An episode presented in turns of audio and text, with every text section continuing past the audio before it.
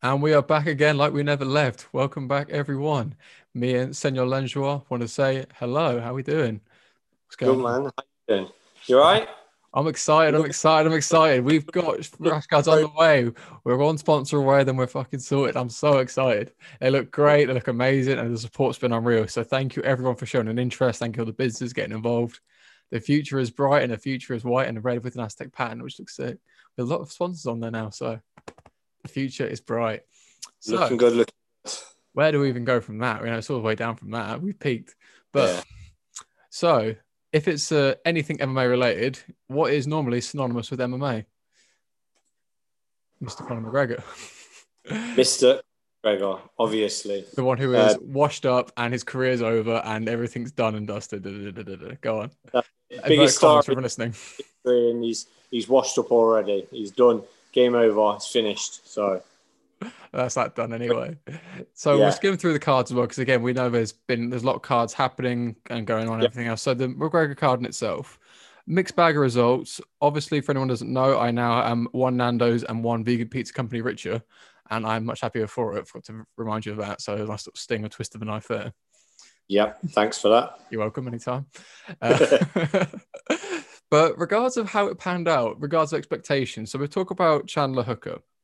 What was it you saw happening in this fight? Obviously, I'm not going to be that guy, but what did you expect to happen in this fight versus expectation, regards of strategy versus execution? What sort of thing did you expect versus what happened? I expected a bit more of a dogfight. You know, Dan Hooker is always in these kind of, you know, technical brawls. He likes to brawl. You know, he likes to fight. The guy, you know, he's you know, that Dustin Poirier fight was his typical sort of like his favourite kind of fight, you know, sort of like a bit of a gun fight, slog it out a little bit, but obviously with a technicalness to it, because he's not just a brawler. He's like, you know, very, very technical, but, you know, he can brawl and he likes to brawl. So I was hoping and obviously expecting, and because he's got such a great chin as well. You know, he's been hit by some, you know, big hitters in the game, you know, Poirier for one and other people. And, you know, he's been in there and again, had, you know, full-on wars like the Poirier fight. So I was expecting, I thought Chandler would kind of come in with the game plan that he did, sort of stick on the outside, uses, you know, he's so athletic. So I kind of expected him to go down that kind of route for a game plan sort of thing. But I honestly thought Dan Hooker would sort of weather the early storm, take him into, you know, a bit of deeper waters and actually make it a bit of a firefight with Chandler. But obviously that didn't happen, did it? Now, when we say about the wars and everything else, there's a term Gaethje used quite nicely, basically calculated chaos, that sort of thing. Yeah. Now, for anyone who's not familiar with that sort of terminology and what it really means, so when you see these sort of mad flurries, as you'd imagine, it's very overwhelming. It's very like, not the technical crisp sort of, you know, straight full extension, chin tuck, this, that, and the other. It's very overwhelming. It's the proper pressure testing. Now, if you're applying that, you know when you can take it off, you know what you're throwing. So the reason these guys use it quite nicely, because you get strikers as such from a specific discipline versus MMA strikers. And this sort of unorthodox, you set them off balance to set up what you really want, whether it's a takedown, whether it's getting in, getting out, just to overwork them. Now, this is where I felt Chandler was really efficient with this. Because again, if you're with someone of that kind of range, albeit defensive wrestling, all this kind of stuff, getting a strike and fight with someone that kind of range advantage is asking for an ambiguous bullshit judge's decision. But again, regardless of whether an early storm, it's that kind of pace, that kind of pressure. And again, the urgency. Chandler closed that space so nicely. And as good as Dan Hooker's defensive wrestling is, I think the amount of attention to that overwhelmed the sort of striking defense as such. So concerned with the potential shit that could be there. It was just completely like, I don't know, not acknowledged as such, but not prioritized. Am I right in saying that? Would you agree with that? No, I 100% agree with that. Obviously, there was a lot made of obviously Chandler's wrestling coming into this. You know, people are saying that, you know, he's going to be one of the toughest tests for Khabib if he ever comes back, because he's got such good American-style wrestling. And even in the interviews, like leading up, obviously he's talking about Dan Hooker, but he's also talking about fighting Khabib, and he's talking about, I'd love to see how my all-American, you know, American-style wrestling goes up against, you know, the Dagestani-style wrestling. So, you know, there's a lot of talking to that. And I think that was probably that was part of maybe like a little bit of a mind games on Chandler's part, which I think he played perfectly, obviously, because like you say, it got Dan Hooker just thinking about the wrestling. And then Dan Hooker's obviously, everything he was saying was, I've got great takedown defense, you know, I'm made for these type of fights, you know, I've built my game around stopping people taking me down, which completely just, you know, with that sort of like mental sort of game going in, thinking, right, I'm going to have to stuff the first few takedowns and then I can turn into, you know, a nice fucking fight at the end, sort of second to third round. I think, like you say, just caught him cold, completely caught him cold. Not that he wasn't not respecting Chandler's power or striking. He just didn't expect it that early on. And obviously, like you say, Chandler just played the game perfect, stayed out of the range. Like you say, staying away from that long range that Hooker has got. And then, yeah, just exploded, uses athleticism.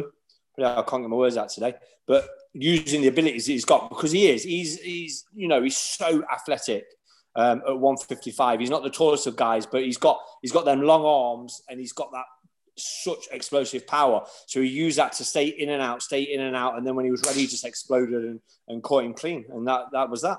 I mean, that was the thing of beauty in itself. I mean, this is where what you're saying, then this sort of mind games. I think this is part of the Khabib sort of side of this conversation where it gets interesting. So the all-American, emphasizing the American side of it. Because he's fought Americans. Yep. Khabib's fought loads of Americans. But the premise of building a fight, you need a good versus evil, so to speak. You need the, we're the good, we're the Americans trying to, you know, get some freedom to somewhere else or whatever else. Then you get these sort of opposing kind of East versus West kind of Rocky-esque kind of idea. But again, he's trying to build a fight. And as well, what he said after the fact was on, like, if he fights maybe 29 and Chandler, it's not, I didn't fight for Khabib's respect, that sort of thing. I know Poirier said a similar thing in itself, but again, highlighting this, that if you put him on that pedestal, you put yourself out of that conversation, because the whole line between being respectful versus being self, like, dismissive as such, that's where you talk yourself out of a contract, you talk yourself out of title contention. Again, it's finding that sweet spot, which I think he just did perfectly. His eloquence on the mic was absolutely spot on. Now The washout versus the diamond. Talk to me regards of, before we get into the fight itself, the casual reaction to it. Do you think McGregor's washed out after losing, I think, is it the fifth fight he's lost in his career? I think so. Yeah. He's definitely not washed out. Come on. But, you know, the casual fan out there is now, they've seen him lose to Khabib, tapping out. They've seen him get stopped by TKO by, you know, Dustin Poirier. And that's it now. He, you know, he's lost two fights in a row. And it's his game over. You know what I mean? He might as well just end it. So that's the kind of, you know, the senses when it comes to a casual fan at the minute. But it's crazy, some of the things I've been seeing and hearing on the internet at the moment with McGregor. It's crazy. But he's far, far, far from washed out. I mean, looks-wise, when he first came on the scales and everything like that, he looked great, so he looks in good shape. I still think he might have some cardio issues. I don't know whether that was more... Not so much that he hasn't got the cardio, because he has. I just think the fact that he's not been in there for longer than 40 seconds in the last 3 years, and it's played a big part. I know Dominic Cruz always goes on about he doesn't believe in ring rust, but ring rust is there. And 40 seconds in 3 years is not enough cage time. And not taking anything away from Dustin Poirier at all, because it was an amazing performance and he did absolutely, you know, perfect what he should have been doing. But that ring rust definitely played a huge part in what happened to McGregor there. So, and this is in itself, again, there's very case-by-case kind of principles. Yeah. Albeit, you know, Dominic Cruz was able to come back after X amount of time and fight like Cody Garbrandt, the quality did, Faber, all this sort of stuff. Yeah. Case-by-case, it's irrelevant. Oh, 100%. But again, there's so many factors in this. It's a different fight. So if you compare their first fight, McGregor-Poirier, different attitude for the whole thing. We're talking about people with different experience at that stage, different motivations, different backgrounds. You're going from not desperate Dustin Diamond, but sort of Diamond there. There's a lot of D's in that. Dustin from a place of, again, not desperation, but again, like really hungry, chasing after it, literally trying to get to a point where he can build a career and establish some sort of, like, you know, income for his family. to Dustin, the well-respected, established fighter who's got a source of income, and now he's hungry to, you know, get his validation. It's a very different person at that point. McGregor, he's up and hungry for the first belt, then the champ, all this sort of stuff he's hungry for. And now after achieving that, he's... There's an Arnold expression that the wolf at the top of the hill isn't as hungry as the wolf climbing the hill. That once you get to that point, it's then what? And this is where it gets strange. The fact he's... What McGregor said quite eloquently, I felt, was... It's so nice he wants to do it twice or this sort of thing. Like, he's got another ambition to then come back and do it maybe 170 or whatever else. So a next sort of big overarching goal that people sort of will say, oh, no, it's not possible, the naysayers. And, like, I think before he became champ, he lost the first fight of that year and then ended it being champ or something. So it was one of those sort of comments. So to compare the first fight to the second one, it's apples and oranges. It's almost irrelevant. But it'd be interesting to see if there's a trilogy with that. Which is my next question for you. Do you think the trilogy is next for those two? My God. There's so many fights that could be made at lightweight at the minute. You know, we still don't know if Khabib's actually retired or not yet. He's not come out and said 100% yes or 100% no. You know, he left it up to when him and Dana White were meant to go in that room and have the big talk. And then he came out of it and it was supposed to be a yes or no at that point. And then he came out and said, well, if he sees something that excites him, then he'll come back. You know, I don't know whether he saw anything exciting because we've not heard anything since. So it's kind of been left now and we're still kind of up in the air whether, you know, whether the belt is available or whether it's still Khabib's or whether he's coming back or... and then obviously you've got all the lightweights at the minute. You know, I think... the majority of the top 10 could probably beat each other on that night, you know, and especially when it comes to the top 5 or 6 in the division at the moment. You know, we've got Charlie Olives knocking on the door. He's on an 8-fight or even maybe more fight win streak. He definitely deserves a shot, you know, and Dustin Poirier's come out and said that, you know, Charlie Olives, you know, he's paid his dues. He's been through the UFC. He's had ups, he's had downs, and now he's on an 8-fight win streak. And majority of them wins coming from finishers as well. So, you know, he's definitely up there. Chandler being the old champ from Bellator, now coming across, obviously looking very impressive on his debut. So he's right up there knocking on the door. You've obviously got Dustin Poirier, which I think, you know, is the uncrowned champ right now at the moment, personally. And then you've got McGregor. He's just got the star power that he's always going to be up there in the talks. You know, he's got the star power, but he does have the skills as well. It's like, you know, everybody talks about McGregor being the most famous MMA fighter. He's still one of the best MMA fighters. Whether he's lost this one or not, he's still up there. He's still got the skills to put anybody to sleep. Dustin Poirier even said in the post-fight interview that in the first round, McGregor hit him with one and his head buzzed and it went a little dark. He said he had that vision where it goes, boom, sort of, you know, if anybody knows when they've been hit with a clean shot in sparring and you kind of go, and it's like everything kind of closes in around you. And he literally said, if McGregor had hit me with maybe 1 or 2 more clean shots, he was like, I would have been out. He was like, but he managed to obviously hide it, poker faced it, and then, you know, went to work on McGregor. So he's obviously there as well. And then you've got, you know, Dan Hooker, he's still not out of this.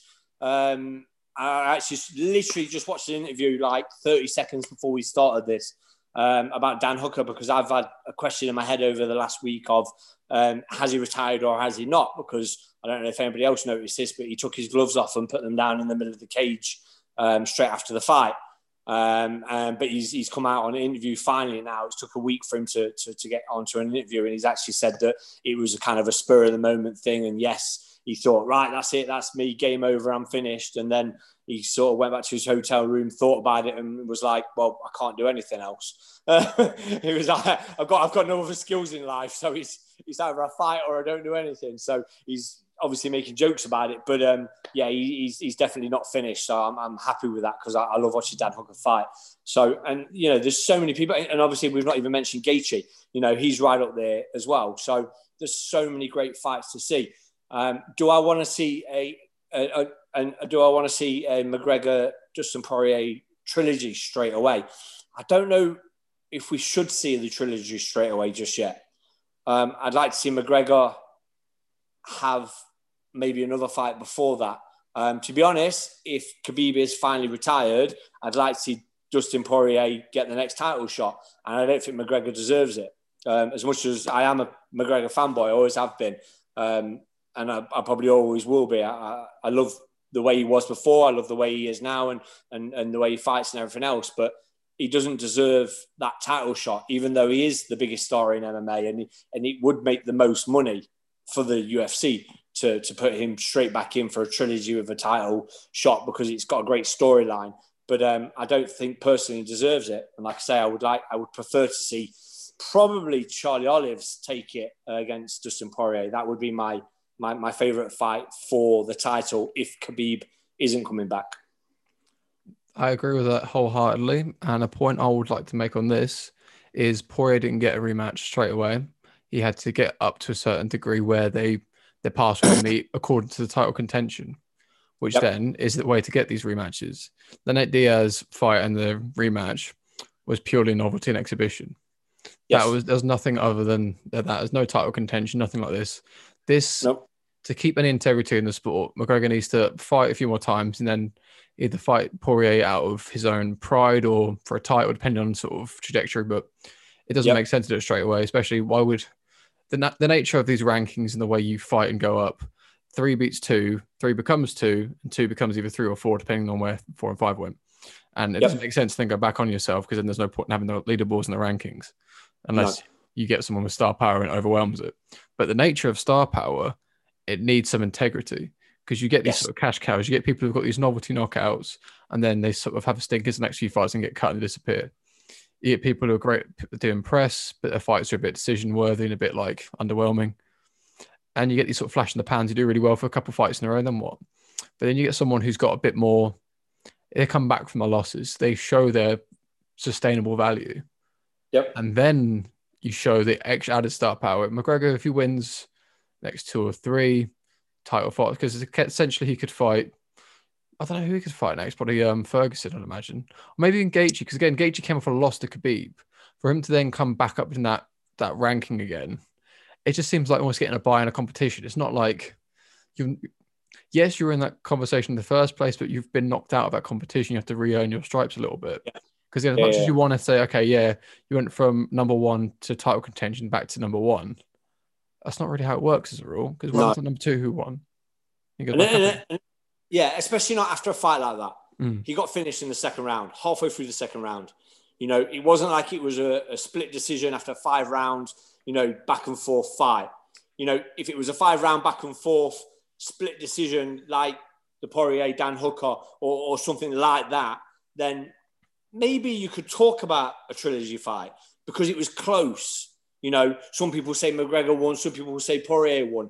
So close, then go for it. Okay, have another 5 rounds to sort of settle the difference. You know, everybody thinks it's a split decision. Some people think you won, some people think the other person won. Another 5 rounds, you know, etch it out yourself and find out who wins. So a close fight, then I would say possibly there is a chance for the trilogy fight straight away. But the way he was finished and the way the whole fight went, then I just don't see. He just doesn't deserve it. Talking of trilogies, though, and talking of Nate Diaz, now he's said that he's coming back down to 155. There's no opponent been mentioned anything yet. That would be an interesting one. Do him and McGregor again. That still has got the star power, obviously, because it's a trilogy. They are 1-1. Nate Diaz hasn't fought in the 55 rankings. You know, he's not in the rankings. He hasn't fought at 55 for a long time. You know, McGregor needs a big fight, obviously, because it is McGregor. He always has to have a big fight. That would be a really good fight for both of them to come back. Nate to bring himself back into the 155 and you know, if he won, then that's a statement. And then he's pushing on for what he wants, maybe a title shot or a big fight with somebody else in the 55. And obviously McGregor, it gives a bit of the story. It kind of underlines the trilogy, you know, it kind of settles that sort of discussion as well. So that would be an interesting one. What do you think of that? So I think that fight makes the most sense. And the reason I'm going to say this now, because although Nate isn't in the lightweight top 15, McGregor really isn't in it as such. If you see, I mean, he's in his own separate kind of star power. Yeah. He's either on or he's off. If he's on, he's got title shots. He's got all he wants. But if he's off, he can't get that with the same kind of response from the fans and everyone else saying, you've just come off a loss. why you're getting a title is bullshit. So what you need in that place is either a big name, but the big names are already title contention. Doesn't make sense. So you need novelty. You need someone who's going to, you know, stir the pot. Because again, the Nate Diaz fight in the first place stirred the pot, got his name out there, came back from adversity, gave him that kind of moment of, okay, he's in this for his own integrity outside of everything else. This was, he lost the hype, but outside of that, he wanted that fight at the same weight to make sure the principal point that he is in this. Yep. That was the McGregor that everyone started to respect. And this is why that fight makes the most sense. Because if he fights Ferguson or whoever else and beats them, it kind of, this just seems a bit arbitrary almost, because again, wins against other people who you haven't lost to as such, it doesn't have the same kind of, although when it's McGregor especially, it doesn't make sense, because the way you see the lightweight division at the minute, it's almost like a knockout tournament. Say there's like 8 of them, you don't really see a lot of the what's the word I'm looking for when you repechage, that's it, you don't get a lot of like the bronze medal kind of matches. It's kind of no one gives a shit. It's no, the novelty's gone, you've knocked out. It's something completely different at this point. Yeah. So it makes sense to earn that stock back up, remind people what's up. So Nate Diaz fight is absolutely spot on. Yep. Now, regards of the lightweight division in general, there's a few interesting sort of changes in itself. And stylistically, who have you got now for the lightweight champ? Khabib's out the picture. Until he's come back, we're not going to mention him. Until he says anything. Who I would like to see? Who do you think is going to be the lightweight champ? Because we can have the Ultimate Nando's on this. Do you know what? I honestly don't know at the minute. It's so open, the lightweight division, with the top, 6 to 8 fighters. Like I said earlier, I think literally anybody could beat anybody on that day. I would love to see Dustin Poirier be crowned champion. I personally think he should have been on Saturday anyway, because I don't think Khabib's going to bother coming back. Why would he? He's literally manhandled the whole division. The only person that he hasn't manhandled is Chandler. I would like to see that fight, but I don't know if that's going to happen. So if we take, like I say, taking him completely out of the equation, I would love to see Poirier be crowned champion. I would like to see more of Chandler. I've seen him obviously in his Bellator and stuff like that, but Bellator and UFC is a whole different league. And especially when it comes to the top of the division. So we're talking about the top 5 now. So I would like to see Chandler in another fight before he goes for the title. So personally, my favorite fight for the title fight would be Charlie Olives and Poirier. And I would probably have Poirier winning that.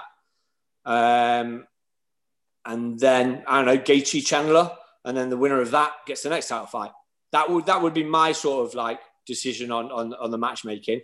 I don't think that's going to happen. And I've also read something that Poirier is saying, I'm not fussed at the minute. I'm going to step back, let Charlie Olives and Chandler go at it, and whoever wins that, then I'll think about fighting the winner after that. So, yeah, it's going to be an interesting one to see how it goes. What's your thoughts on that? My heart says Poirier, my head says Chandler. It's one of these ones where Charlie Olives, he's the dark horse of the division. He's one of these where no one cares that much, but everyone knows he's good. He's sort of in the conversation because he's earned it, but no one really, he's not there on star power and fan power. And I don't know why. He's one of these people that even though we know how good he is, we've seen how good he is, I still don't really care. I don't know why. Some people you really get behind, like Poirier. Yeah. If you've seen the Fightville documentary, you try not give a shit about Poirier. You try not cry when you see him do well. He's one of these ones you really want him to do well. Yeah. And Chandler as well. You hear him on different podcasts. You hear him talk about things. You hear him. I don't know. Everything he says, he's likable and he's well rounded in and outside the cage. But again, Charlie, I just don't give a shit. It's really weird. He's top. He definitely could easily be the champion. He could go undefeated for like the next amount of fights, but I can't guarantee I'd care yet. I don't know why. He's one of these. It's really strange. I know. It's such a shame because everything's there on a plate. He's not even like he's ingenuine. He's just, I think because he beat Ferguson, it really upset me. But to be fair, he was mentally defeated in the first round, according to Tony. So maybe that could haunt him. But we move on. So we'll put the UFC on the back burner just for now. Yep. There's a few things I wanted to sort of go into, and this came up on a few Instagram posts. I want to hear your verdict on this. What makes a casual fan? What makes a casual fan? How do you define someone as a casual? Let me rephrase it. A filthy casual. Filthy casual. Sorry, I just speckled my throat a little bit. I guess it would be somebody that's, you know, a casual fan is somebody that if you mention the UFC, they straight away go, "Oh yeah, that McGregor guy." That's my first sort of instinct when somebody mentions the word casual fan. It's literally just casual fan McGregor. That's the way I link it together. Somebody that doesn't really know the ins and outs of the division, couldn't name you all the champions, but as soon as you sort of mention MMA or UFC, the first thing that pops out of their mouth is McGregor. What about you? See, the McGregor UFC kind of thing, I like that as like a reference point, but I see it more like a universal comparison, like not universal comparison, like it's a reference point as such. Like, okay, do you ever watch the UFC? What's the UFC? Oh, McGregor. Oh yeah, I've seen that, the cage fight and stuff, and they mentioned so and so, this, that, and the other. I think it's like a bit of a synonymous as such, but I defined it more so someone who doesn't respect what goes into the sport behind the scenes. Not so much can name certain fights who have seen X, Y, and Y. Because, you know, have you seen like GSP Sarah? Have you seen, you know, Anderson, you know, he breaks his leg against this?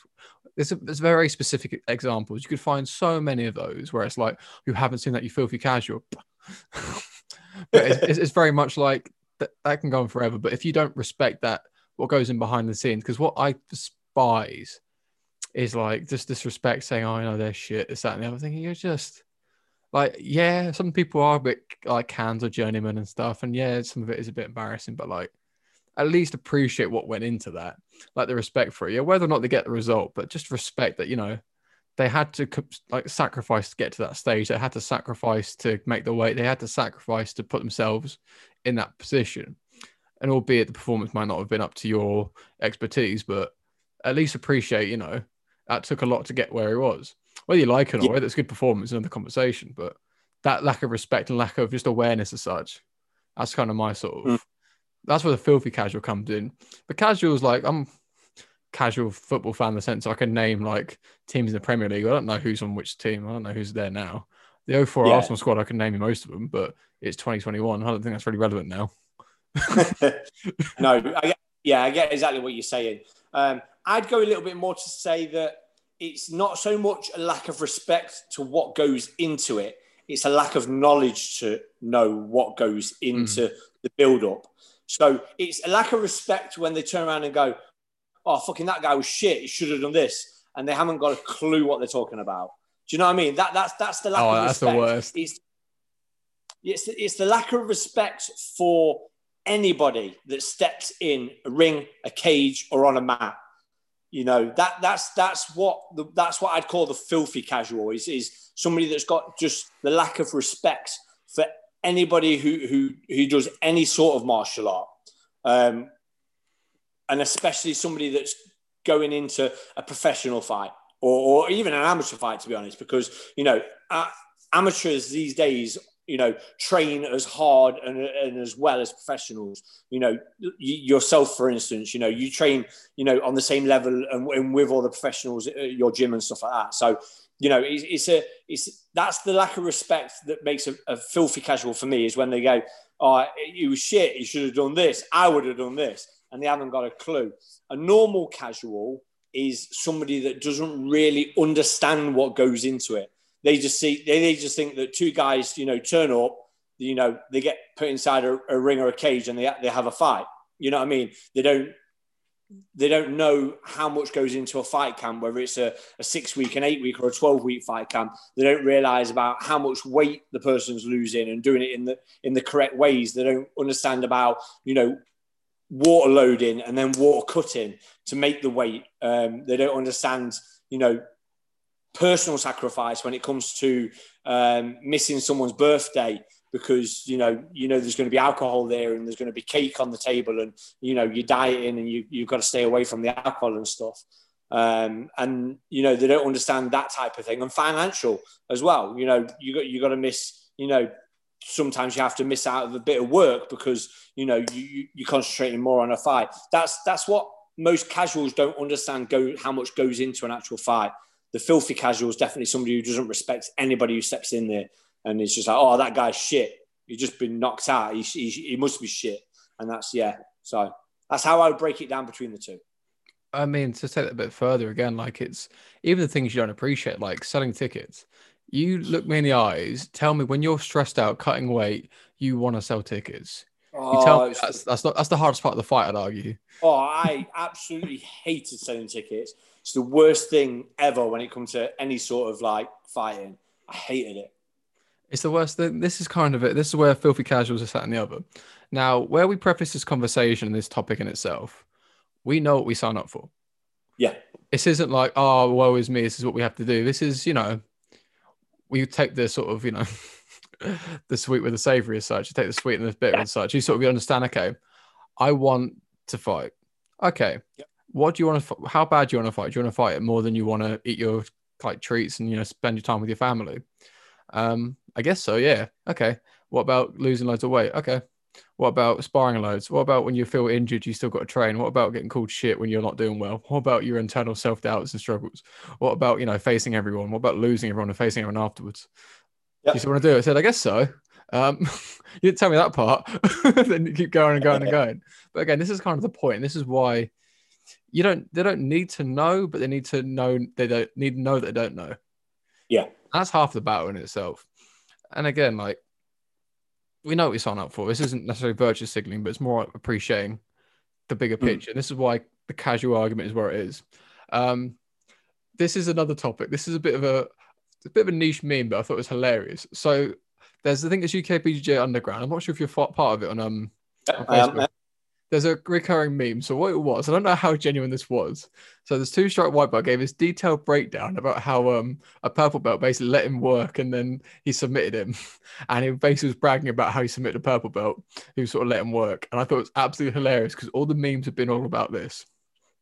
And I've got my answer to this, but how hard do you spar with beginners when they have that kind of response sometimes? And what's your general like rule of thumb for someone brand new? You start around, we'll say straight jiu-jitsu opposed to striking, just because that's not the conversation. So you slap hands, bump fists. Are you letting them know what's good straight away? Are you playing around? What is your rule of thumb for training with beginners? I'm a pretty relaxed sort of person when I do jiu-jitsu to start off with. To be honest, I do the same with everybody, whether it's a complete beginner or somebody that, you know, I know it's at my level or even a better level than me.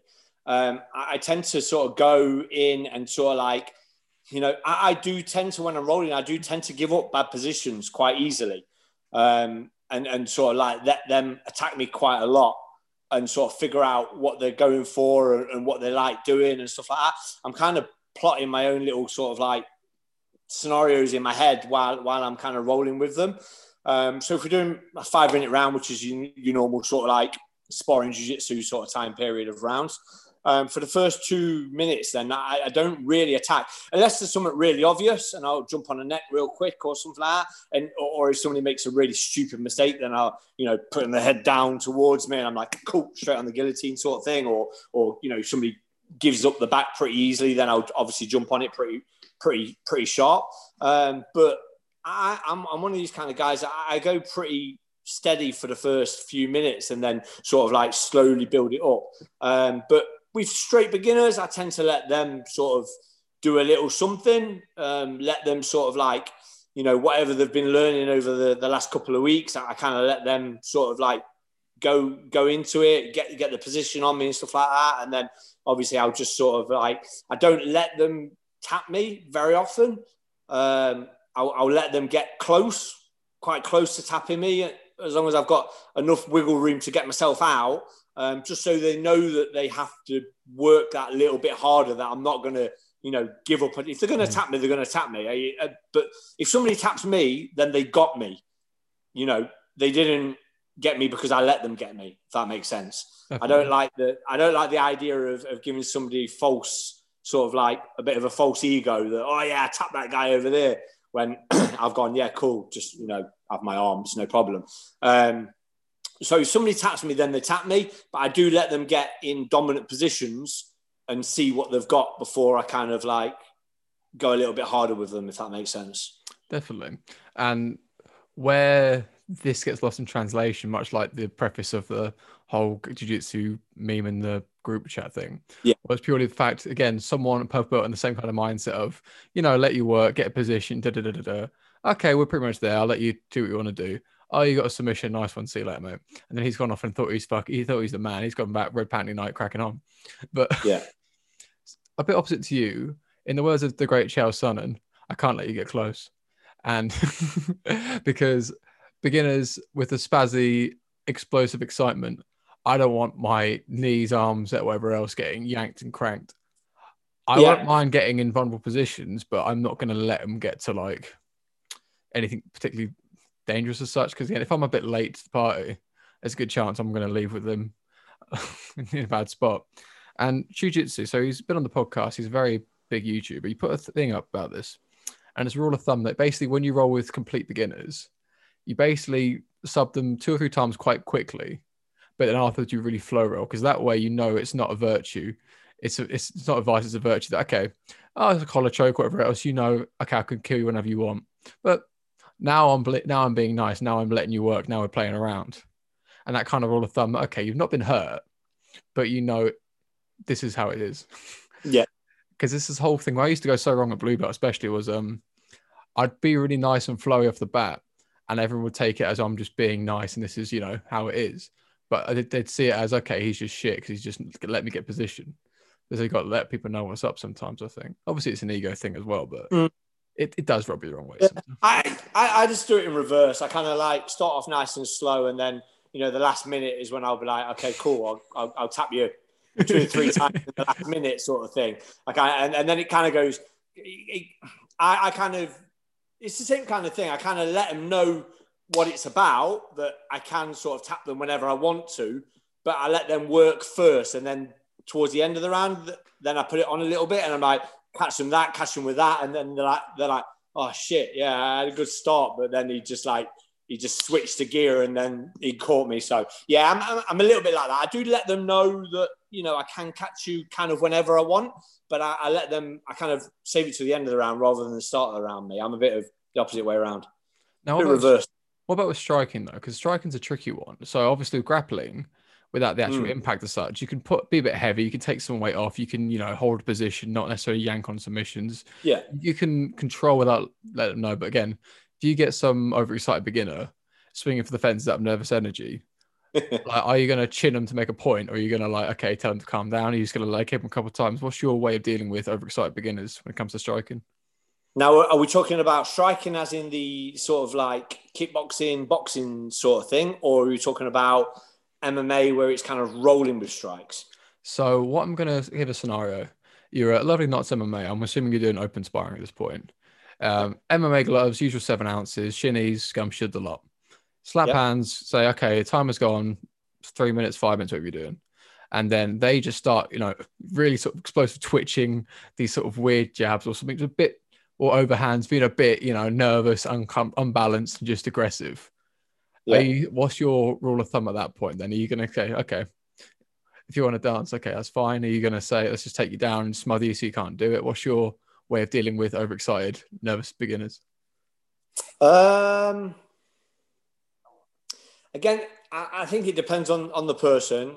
If I've watched them before sparring with other people or something like that. But I generally don't go too hard in the striking sort of sense. I would probably, if we're doing MMA sparring, which I'm guessing we're talking about, I would probably, you know, land a few shots, double leg them, and just bully them on the floor. That's more my way of sort of telling them to calm down a little bit. You know, if we're doing sort of like nice sort of sparring, then I'll stay more standing up with you, and we can both land decent shots and stuff. But if you're going to start swinging for the fences, that's fine, because I'm just going to double leg you, take you down, sit on you, and just slowly tap away for the whole 5 minutes in just kind of like a bit of a bully sort of style. Just not bully as in like I'm bullying them, bully sort of like mentality of fighting, if that makes sense. But yeah, that's sort of my sort of answer to people that try and swing for the fences if we're doing MMA. Now, if we're only doing sort of kickboxing, it's a little bit different. You know, again, it really depends on sort of their stature as well. You know, if they're a big guy trying to swing for the fences, I'm going to sit down on my punches. I'm going to throw overhand right straight on your chin and see what happens. If it's a little guy, I'm probably going to... Yeah, no. And if it's a little guy, I tend to sort of use the clinch a little bit more on them. You know, bring them into me and sort of like knee the body and work body shots and stuff like that. But if it's a big guy and he's throwing to hurt, then I'm going to throw heavy back on him. So now, just to sort of clarify for anyone listening, when Carsten says bullying from the ground and stuff, the way to really articulate this is when you're stressed out and you're really nervous, if you've been taken down and you're in that really confined space, it's very claustrophobic.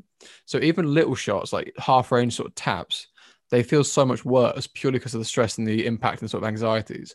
And a couple of shots, 4 or 5 little taps like that, when like in your top mount, you are beyond gas just on just pure fear alone.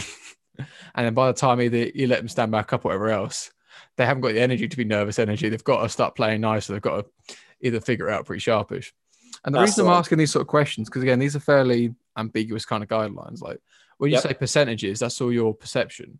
And it's how you sort of measure this as well. Because again, it's not so much to sort of, I'm the big I am, this is how it is, but also these are real sort of issues. Obviously these are like, you know, the good old days pre-lockdown, but this is sort of just general sort of faux pas as such and sort of things that people don't realize are things. And now on the subject of COVID ruining the world, except the podcast world, because, you know, we're banging, we're loving life, but there's the grassroots MMA. So in other countries, they've got different restrictions, and MMA still training, they're still growing, still doing their amateur shows. However, the UK show is getting pushed back further and further, and obviously the elite of the elite are allowed to keep going. The UFCs, the Cage Warriors, the Premier Leagues, all this sort of stuff, the elite sports have to crack on. Yeah. What happens then once those pros leave the UK, they go overseas, they retire, then what?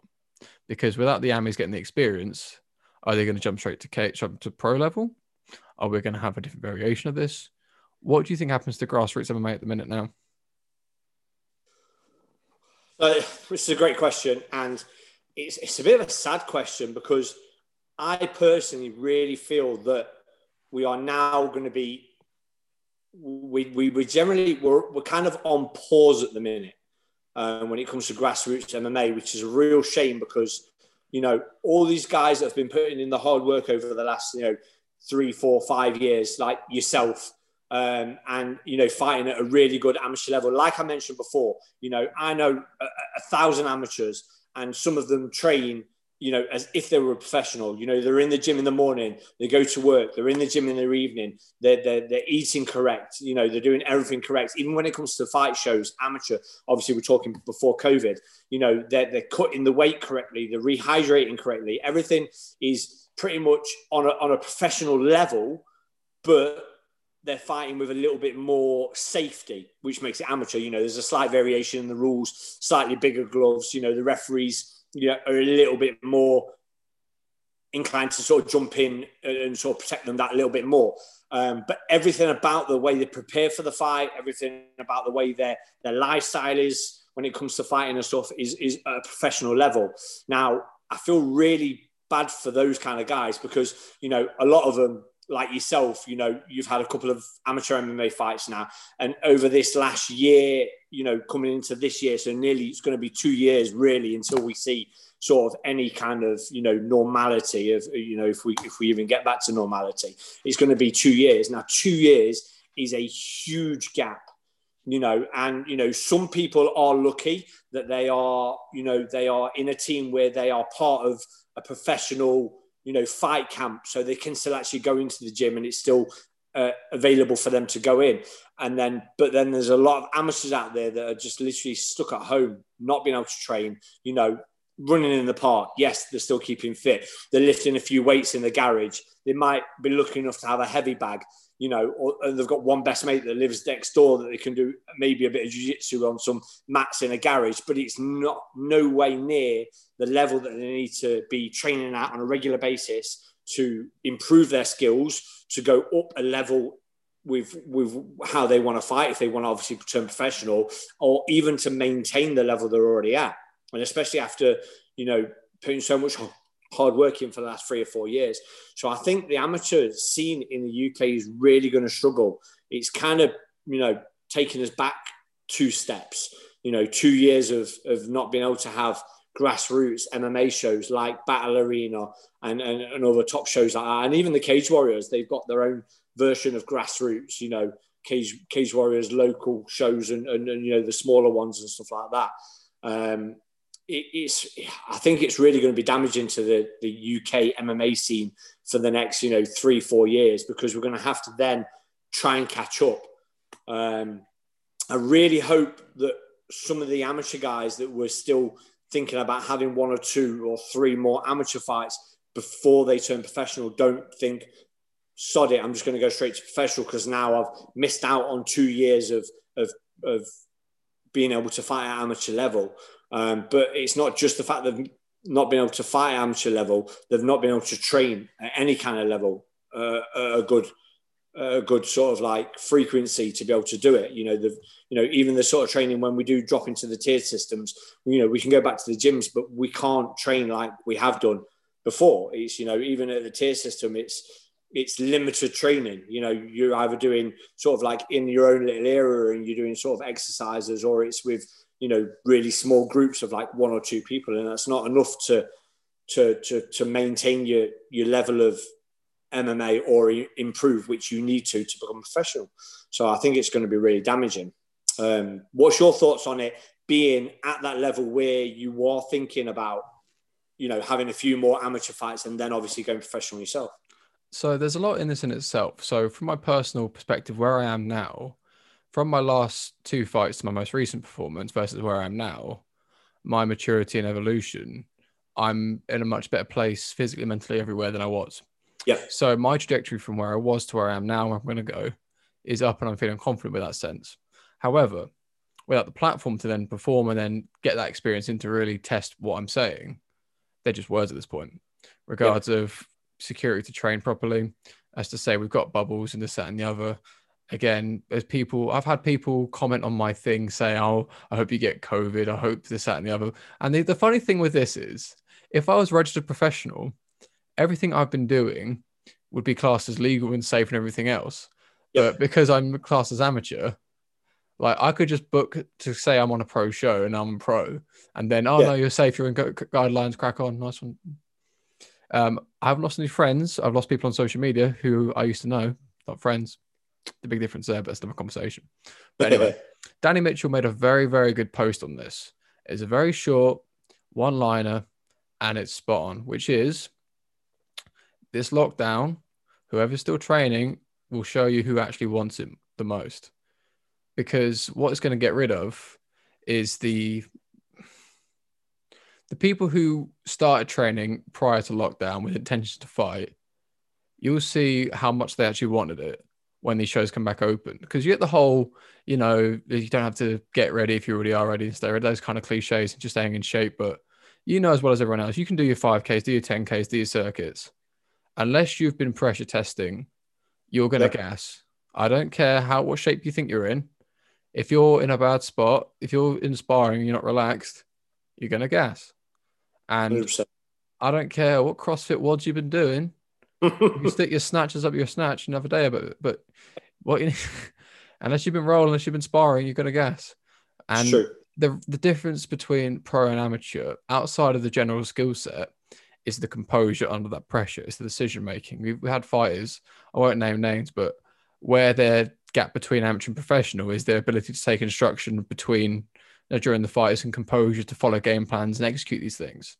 It's dealing with the pressure. Because again, skills are ambiguous. You get journeyman. I can go pro tomorrow, fight loads of cans, look at me on 4 and I was a pro. Aren't I good? Yeah, but that doesn't mean anything. That means fuck all. I just take down guys who just want to strike and they get paid to be there. Don't I look fucking swell? That's not the point. None of that is the point. I want at least 10 fights before I go pro. Yeah. Like whether or not I need that to get to that level is not the point. I want the time in the cage. I want that effort and that energy. And to answer the question with grassroots, it's a very frustrating time for a lot of reasons. without the platform and the boiling point pressure to really see what works, what doesn't, that takes us down a few steps. But in the same breath, it gives time to, you know, work on things, recover things, nurse injuries, find interests outside of fighting. But even then, it's just trying to find a positive spin on it.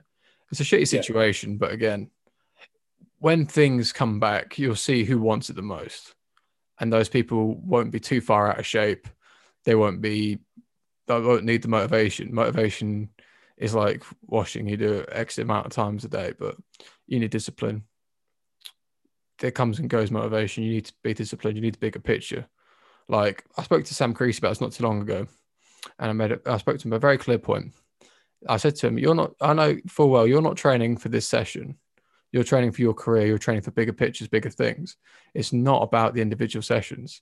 That's what gets you there, though. That's what keeps you to the bigger picture. And this is what I say to people when they say, like, how come you miss these occasions? Why do you make the sacrifice at amateur level? Like, you don't get paid for it, which is a very nice conversation to have. So cheers for that. It's definitely not rude or inconsiderate, but, you know, you're not a cunt, that's fine. It's more so, it's bigger than that. What do I want more? This one training session or this night out with my mates? You think, oh, well, I'm probably my mates at that point, but you think, what do I want more? To win my fight or to, you know, see my mates? Think, well, the last fight I won, I was over before I walked at the cage, so maybe not that. But what do I want more? Going out with my mates or not to lose my fight? Because losing a fight, I've been fucking bad after losing before. Like, mentally, emotionally, I don't want that. I don't really mind about winning. I just don't want to lose. Yeah. I don't want to lose. I'm not afraid to lose. It's happened before and it'll happen again, but I don't want it. I work so fucking hard because I don't want to lose. Yeah. Jiu-jitsu, you know, comes and goes. Don't give a shit. MMA is so much more emotionally invested. And yes, you can say, you know, all this, that, and the other, but you get in there, you put your heart and soul on something, you fucking get knocked out in front of your family and friends, cry your eyes out and tell me you want to do that again. And when you do, I'll fucking shake your hand and call you a liar, but yeah, I'll see you in the cage next time. That's my response to that anyway. No, I get that 100%, mate. Yeah, 100%. But yeah, there's a lot of it. I don't know where that went a little bit. The answer to the grassroots question is I'm not sure. It's a bit of a pause. It's a bit of a shitty pause, but it's going to separate the wheat from the chaff for a lot of it.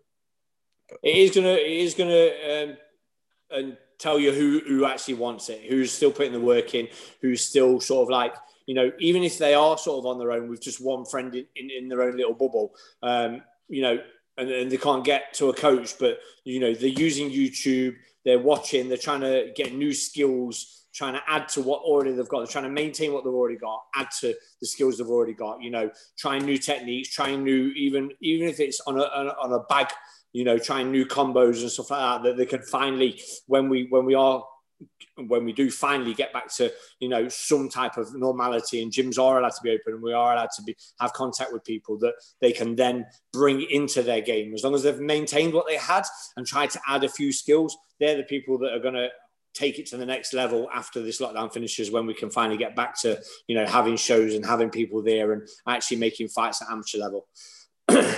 Now, for everyone listening as well, when these amateur shows come back and things start happening again, I urge you so much to support, share where you can. Obviously, some people are not in the financial position with business and work and stuff, but shares on Facebook, tagging your mates, that sort of stuff. Because again, it's one of these ones, like, you hear the same people talk about fighters not getting paid as much, the same people asking for the links to the streams. Like, again, if you want to see the UK MMA scene grow, you need to support the local shows. You need to support these gyms reopening and stuff. Whether it's out of your pocket or not, sharing stuff, liking stuff doesn't cost you a penny, and trying to promote. Again, it's the little things. You don't know what difference that makes to the individual person, but any support you can give to these platforms helps the whole community as a whole. It builds up. Prime example, you build up one show, the competitors have to step their game up to keep up with that, and so on and so forth. The fighters, if you have just bums, you can get someone who's all right, go really far. But no, people who are all right get beaten by people who are good. And people are actually good and legit and so on and so forth. It keeps going. You need this competition, you need development, but we need at least a platform to start from. So whenever these things start again, like, shares, this, that, and the other, makes a lot of difference. Yeah, definitely. Now, before we wrap up there, I've got a very stupid hypothetical for you, and I want everyone listening to respond to this because it's beyond fucking stupid. I think it's hilarious. So here's the horrible hypothetical. Would you rather, which is the start of most questions, would you rather shoot yourself in a cage during a fight or get a hard-on at weigh-ins? Oof, wow. Yeah, you see what I mean? The real questions. No. This is a simple one for me. I would much rather get a hard-on at weigh-ins than shit myself in a cage. So this is the common response I'm getting with this. I say common response to a few people with this. And the reason I say that is you've got to own that hard. You've got to stare him out in the eyes. So, yeah, I'm excited for this fight. You're not excited as I am. I'm looking deep into that guy's eyes, whether it's... You wink as well. Or not, little wink, little blow, a kiss, something like that. No, I wouldn't go that far. It might ruin the guy's, mental capacity. I still would fight at the end of it. So, but no, 100%. I would rather get an erection at a weigh-in than shit myself in the cage. I can't think of anything worse than shitting myself in a cage. Now, the counterpoints I've had to this is if you get knocked out, whether it happens, you can kind of get like a pity kind of, it's just not his fault or whatever else, you get the sympathy. But hard-on's a bit like, I'd be impressed if you could though, because whenever I've weighed it, you're depleted, you're dehydrated. If you could muster a hard-on up, I'd be impressed. You're some sort of Superman, yeah. But... When I weighed in, I definitely did not have the energy to get hard on at a fucking weigh-in. I'd probably pass out. Fuck that. Wonderful. And on that wonderful note, guys, any hypotheticals, any stupid questions, any sort of ambiguous questions like that, fire them away. It's been a really fun one. Thank you again. And Carsten, social media, fisticuffs_podcast for myself and for you, Carsten. Carsten Langeois on Facebook and Instagram.